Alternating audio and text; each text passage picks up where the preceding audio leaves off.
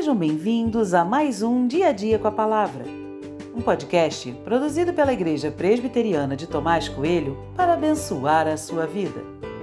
O título de hoje é Amizade é Tesouro Precioso e tem por base o texto de 1 Crônicas 11, 17 e 18, que diz: Davi suspirou e disse: Quem me dera beber água do poço que está junto ao portão de Belém.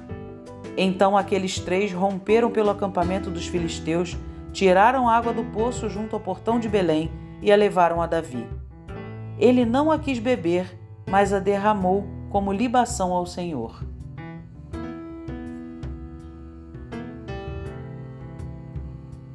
Davi teve sede, e o texto diz que os amigos e companheiros de batalha que estavam ao lado de Davi foram em busca de água.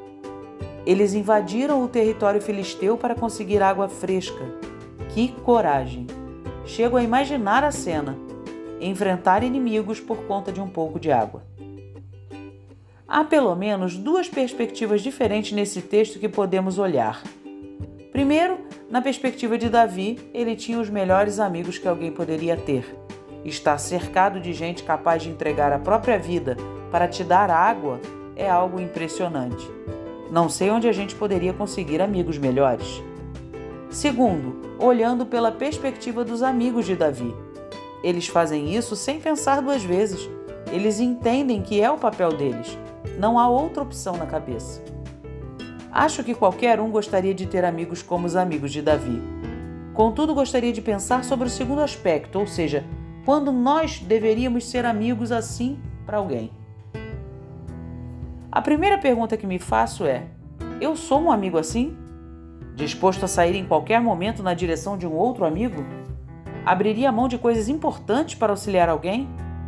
Por quanto tempo eu faria isso? Afinal, nem sempre a ação é necessária e pontual. É fácil exigir que meus amigos sejam assim, contudo, nem sempre tenho essa disposição que eu mesmo exijo. Se espero algum dia ter amigos que façam o que os amigos de Davi fizeram, o primeiro passo é ser um amigo assim. Não tenho dúvidas de que os amigos de Davi tinham convicção de que ele faria o mesmo por eles. A amizade é um tesouro precioso. Coisa boa é saber que podemos contar com alguém. Mas melhor ainda é saber que algumas pessoas contam conosco. Você é o tesouro precioso na vida de alguém. Não esqueça disso.